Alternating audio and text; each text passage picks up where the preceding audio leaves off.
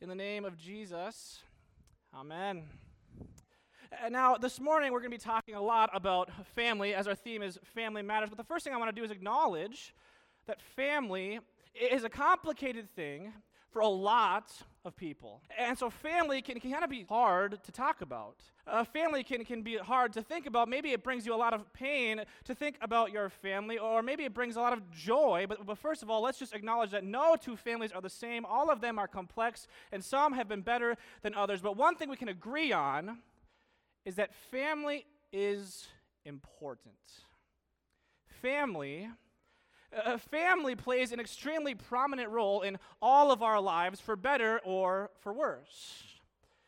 And families are, are really interesting because no two family dynamics are the same. All of them are, are different and complex, and they're, they're wonderful or, or maybe not so wonderful. They're beautiful or maybe not so beautiful. But, but one thing that all families sort of have in common is this every family sort of shares a family name. We, we here kind of talk about it as our, our last name. It's that name that identifies you with, a, with kind of your group of people. So this morning, well, we're going to kind of look at family names for a little bit because, because with that name oftentimes comes reputation. Uh, family names bring with them reputation, whether it's in your school, uh, whether it's here at, at church, whether it's in your community out in Hermantown, maybe it's in your place of employment where you work, all of it can kind of come back to we know this family. And now, if you're really one of those people that is well known, maybe your family name actually transcends time. It goes back even into the depths of history. And so this morning, we're going to look and play a little game. We're going to play Name That Family. And so we're going to show a picture on the screen, and I want to see if you can kind of name who that family is. So if you want to put the first one up there this morning, can we name this family? Who's that family? The Manning family. And the Manning family is, is well known for their ability to read defenses and throw footballs, right? That is what they do, and they do it and have done it really, really well. Well, let's go to the next family. It's a little hard to see, but which family is this? The Kennedys, yeah, when you get to the black and white pictures, kids, you know you're out of it, right? It's over. Yeah, you have no chance, right? This is the Kennedy family, and they're, they're known for, for a few things, but I, I kind of know them for their political prowess and their ability to kind of, well, win elections and, and, and control. Well, let's go to the next one. All right, do we know who this family is? The, the royal family, right? We don't even need to use their actual name. I don't think anyone actually knows their name. We just know them as the royal family, right? And, and quite frankly, I'm not actually sure what they're known for other than the fact that they were born in the right bloodline, right? But, but they are the royal family, right? Uh, let, us go to the next, the next, guy, uh, next family. Who, who do we have here? Ah, the family Von Trapp. That's right, the Von Trapp family. And, and they are known, well, for being wonderful singers, right? Musicians. And this is the fictional family based on the real family from Sound of Music. But we all know them. Let's go to the next guy, the next person that represents a family. Now, this one might be a little difficult. Does anyone know the family that this guy comes from? The toughest one. This is the patriarch of the Rockefeller family. And, and everyone knows the name, even if they don't know the face. And the Rockefellers are famous for what? Magnificent, absurd wealth. Right? The, the richest people, maybe, in history, maybe. And let's go to one more, the one I think we'll all maybe know extremely well. Which family do we have here? Ah, yes, the Addams family, right? And the Addams family are known for being kind of kind of endearing but also extremely spooky but quite seemingly wonderful. See, all of these families, you you knew their names and with them you knew their reputation. See, our names matter, and our family matters.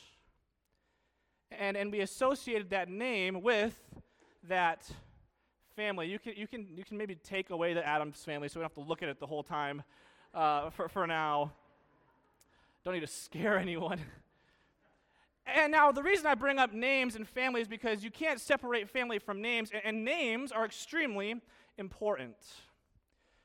And, and names are important to everyone because we all have them. We all have our own names, and I can guarantee that your parents probably thought, at least for a few moments or a really long time, what they were going to name you. They, they, thought about it. They maybe even prayed about it. They went over different options. Maybe they practiced yelling it so when they got mad and had to use the full thing, they knew what it would sound like. See, but all of these names probably have some meaning, they probably have a reason, but these names are each given to you. They are important. And the reason we know they're important is because God also cares about names. God cares a, lot about names. Throughout the scriptures, we have multiple examples of God actually giving people a specific name. Uh, but the thing that's interesting about God, not only does He care about names, He actually cares about giving people a new name. Uh, there's four people that we, I can think off from the top of my head. The first one in Genesis chapter 12 is a man. His name's Abram. And he's just a righteous man. God just said, You're going to be the one. And, and he says, Abram, go and you're going you're to make me a great nation. I'm going to make you a great nation. You're going to lead my people. I have chosen you. And eventually he gets a new name from Abram to Abraham. Uh, there's another guy in the scriptures. He's a twin, right? One of two brothers. His name's Jacob right? And Jacob was actually the younger, so he didn't get all of the good stuff until Jacob did something actually quite, quite awful. He actually stole his brother's birthright and his brother's blessing. And, and this man, he went, and one day he was going to meet his brother finally after years of estrangement, and he actually, this marvelous thing, he, he wrestled with God. and from that moment on, after he wrestled with God, God gave him a new name, and he would call him what? Israel. We go to the New Testament and we go to the Gospel of Matthew. We were there only a few weeks ago, and there's this man, uh, and he, he's, he's one of the disciples of Jesus, and he actually goes by this name, Cephas, for a while, and, and he makes this grand confession that Jesus is the Christ, the Son of the living God, and Jesus looks at him and said, says, Your name is now Peter. And then finally, there was this Jewish man, and he was walking on the road to Damascus one day. He was actually going there for kind of a dastardly thing. He was going there to, to, actually, to, to actually kill and, and arrest these new things called Christians. And on his way there to do about go about his task, he struck in the moment with a flash of lightning and this bright light, and there before him is the resurrected Lord Jesus. And this man's new name goes, and he says, You are now not going to be called Saul, but your name will be Paul. Jesus is interested in giving new names. Because names matter. And see, just like Abraham, Israel, Peter, and Paul, you have each been given a new name. See, in holy baptism, you were brought to the waters, or maybe you walked here on your own, and there in those waters you were met with God Himself in His Word, and there you received the name of the Father, the Son, and the Holy Spirit. And from that moment on, God said, You are my child. I have chosen you. Look how wonderful and beautiful you are. You are worth dying for. Everything I have is yours.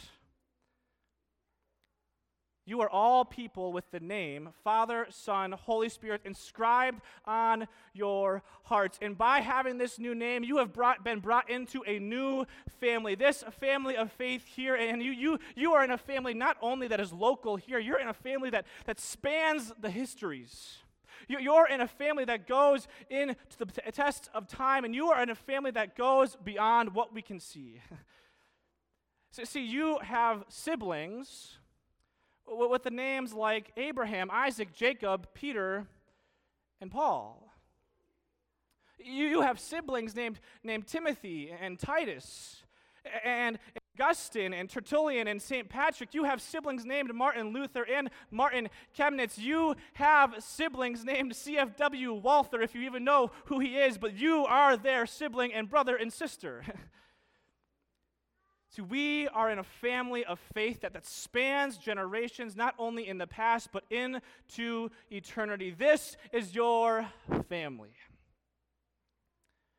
And God has brought you to be a part of His family here in our little piece of heaven called peace in Christ. And this family, this family matters.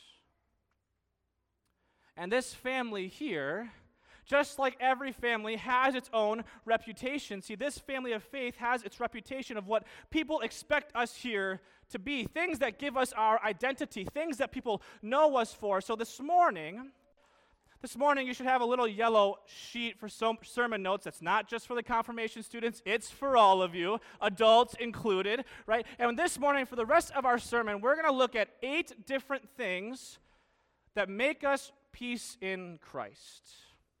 But not only peace in Christ, eight different things that make us the church here in this place. So, so the first thing, the first thing on this list is, is this is going to be this. We grow together. We grow together by, by studying the scriptures together.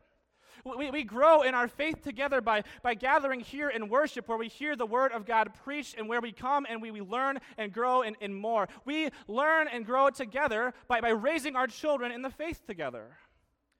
We, we, we send them to Sunday school. If you haven't signed up yet, you, you, you should do that. But we, we raise them. Right? We, we grow together by, by, by, by teaching our children the faith through confirmation. Confirmation's coming up, just so you know, parents with confirmands, we're coming up here. Right? We grow together in youth group where they not only eat pizza and play games, but they actually learn and read the scriptures.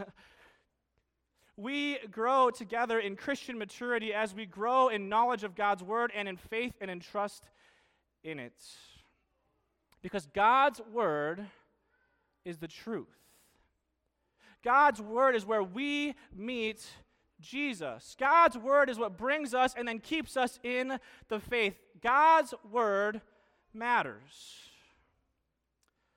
The second thing we do, now, if you're like my family, uh, we're a family who likes to sing together.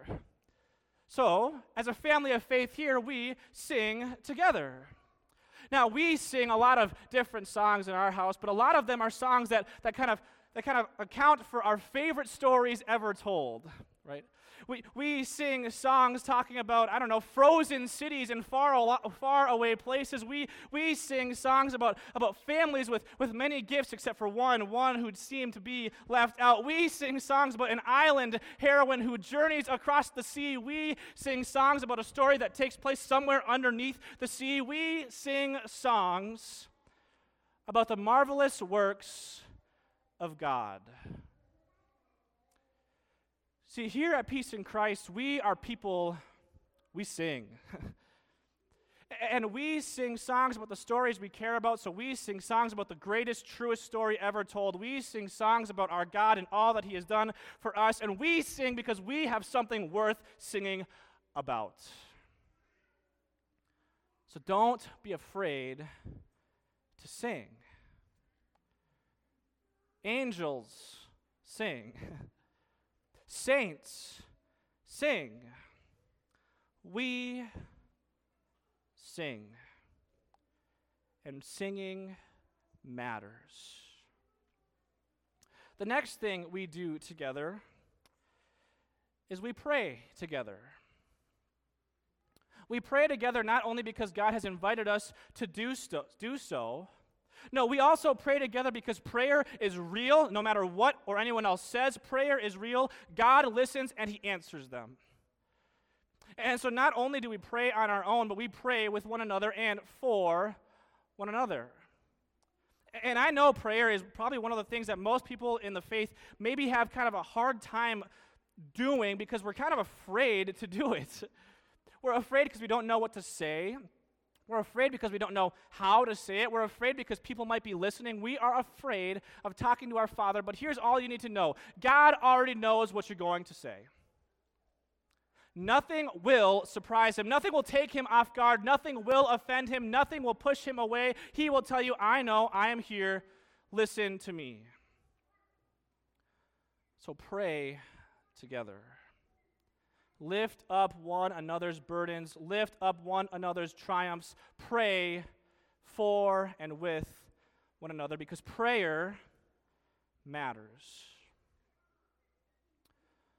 The next thing uh, kind of has two parts. And every family has this. No family is perfect, and especially not this family gathered here is not perfect. It's wonderful, but it's not perfect.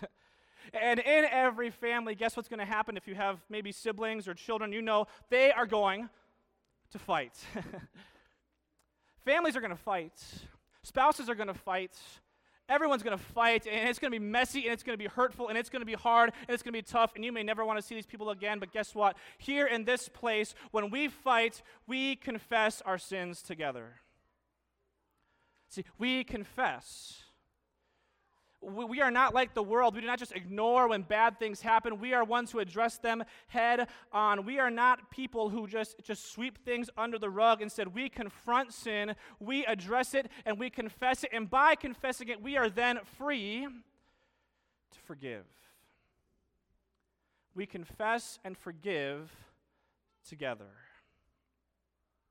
Because when we confess, and when we forgive, we, we know that those sins are forgiven. This is where our family is different than any other place in the world. In the world, you confess a sin publicly, and people will probably, probably say, Thank you for admitting you were wrong, and now they kind of push you away under the rug. They exile you, or they kick you off, or I guess fire you. We don't cast people off. We forgive. Because God forgives. Confessing and forgiving matter. The next thing uh, might be one of my favorite things. We're going to do this a little bit later, but it's one of my favorite things that Jesus goes around doing. We eat together. And again, if you're like my family, you maybe have this place that's central in the home. Maybe it's the, the, table where, where all of our lives, no matter the chaos, they come and they align maybe once or twice or three times, hopefully four times at least during the week. And everyone comes together and we eat and we feast and we drink and good drink and we eat good food and we converse and talk. And all of this is wonderful. But I'm not only talking about eating at an actual table on Wednesday night, we eat here together. We come before God and we come to this table that is set out for you, and here we eat and drink and feast on the body and blood of Christ, who says, I am giving myself to you. Here, everyone is equal. Here, everyone comes as a sinner needing forgiveness. Here, everyone receives what Jesus has come to give. We eat together. Because eating is important and it matters. We have three more things here before we wrap this up and land this plane. Now, we've done a lot of receiving of God's gifts together, but the other thing we do now is we actually do something where we give back. We serve together because we don't only receive, we actually take what we have and have been given and we bring it out into the world that is so in need of truth and love, forgiveness, grace, and mercy. And so we as a people go into the world, whether it is serving food here in our parking lot or going somewhere far overseas, we go and we bring Christ to the world together. Because here, we are not just a bunch of individuals coming in Jesus, we are the body of Christ and the body of Christ goes. We go and, and, and we do not want people to see us and know us as people who are judgmental. We don't want people to see us as, as people who are cruel or, or, or, or, or snooty or, or living in our ivory towers. Instead, we want people to see us and have people think mercy. So we go and we show mercy we go and we bring Jesus to the lost.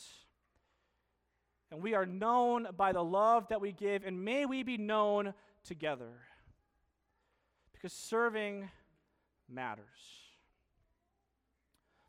Now, the last two, I'll admit, might sort of take you off guard.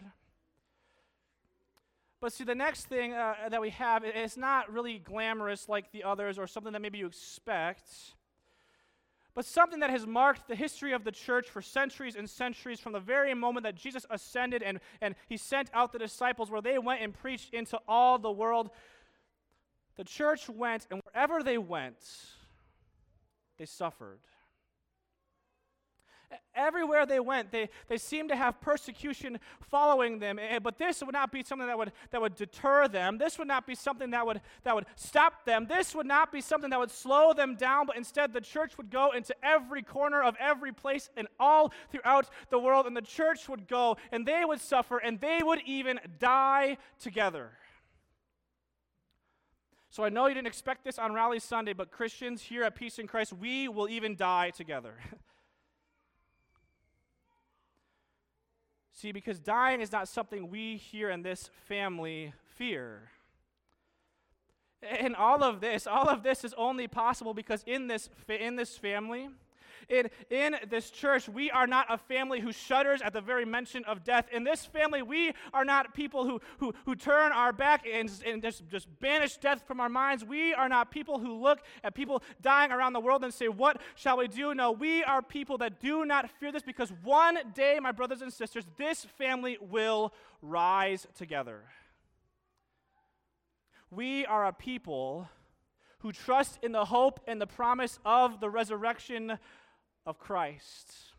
We are a people who cling to this hope that one day all of us together will rise and we will be with God for eternity and all together singing songs of triumph. We are a people who will one day gather around the throne of the Word made flesh. And we will sing those great hymns of the church, and we will sing those great hymns of triumph. And in that day, we will, together with the entire family of faith, be eating and feasting at the marriage feast of the Lamb, where death will be banished and it will be no more. It will be defeated, it will be conquered, and forgiveness will have been won for all. This is what our family is. This is who we are. My brothers and sisters, there is too much pain in the world. There is too much darkness and suffering and evil. There is too much temptation to walk alone through all of it. So when those days come, when the time comes and you, you feel that you're going through all of this alone, I want you to do something. I want you to go back to the beginning of this sermon and I want you to remember your name. I want you to remember who you are in Jesus. I want you to remember the family that you belong to. Remember his name. Remember the name he's given you. Remember your family at peace in Christ. Remember this because this family, your family, it matters. In the name of the Father, and of the Son, and of the Holy Spirit. Amen.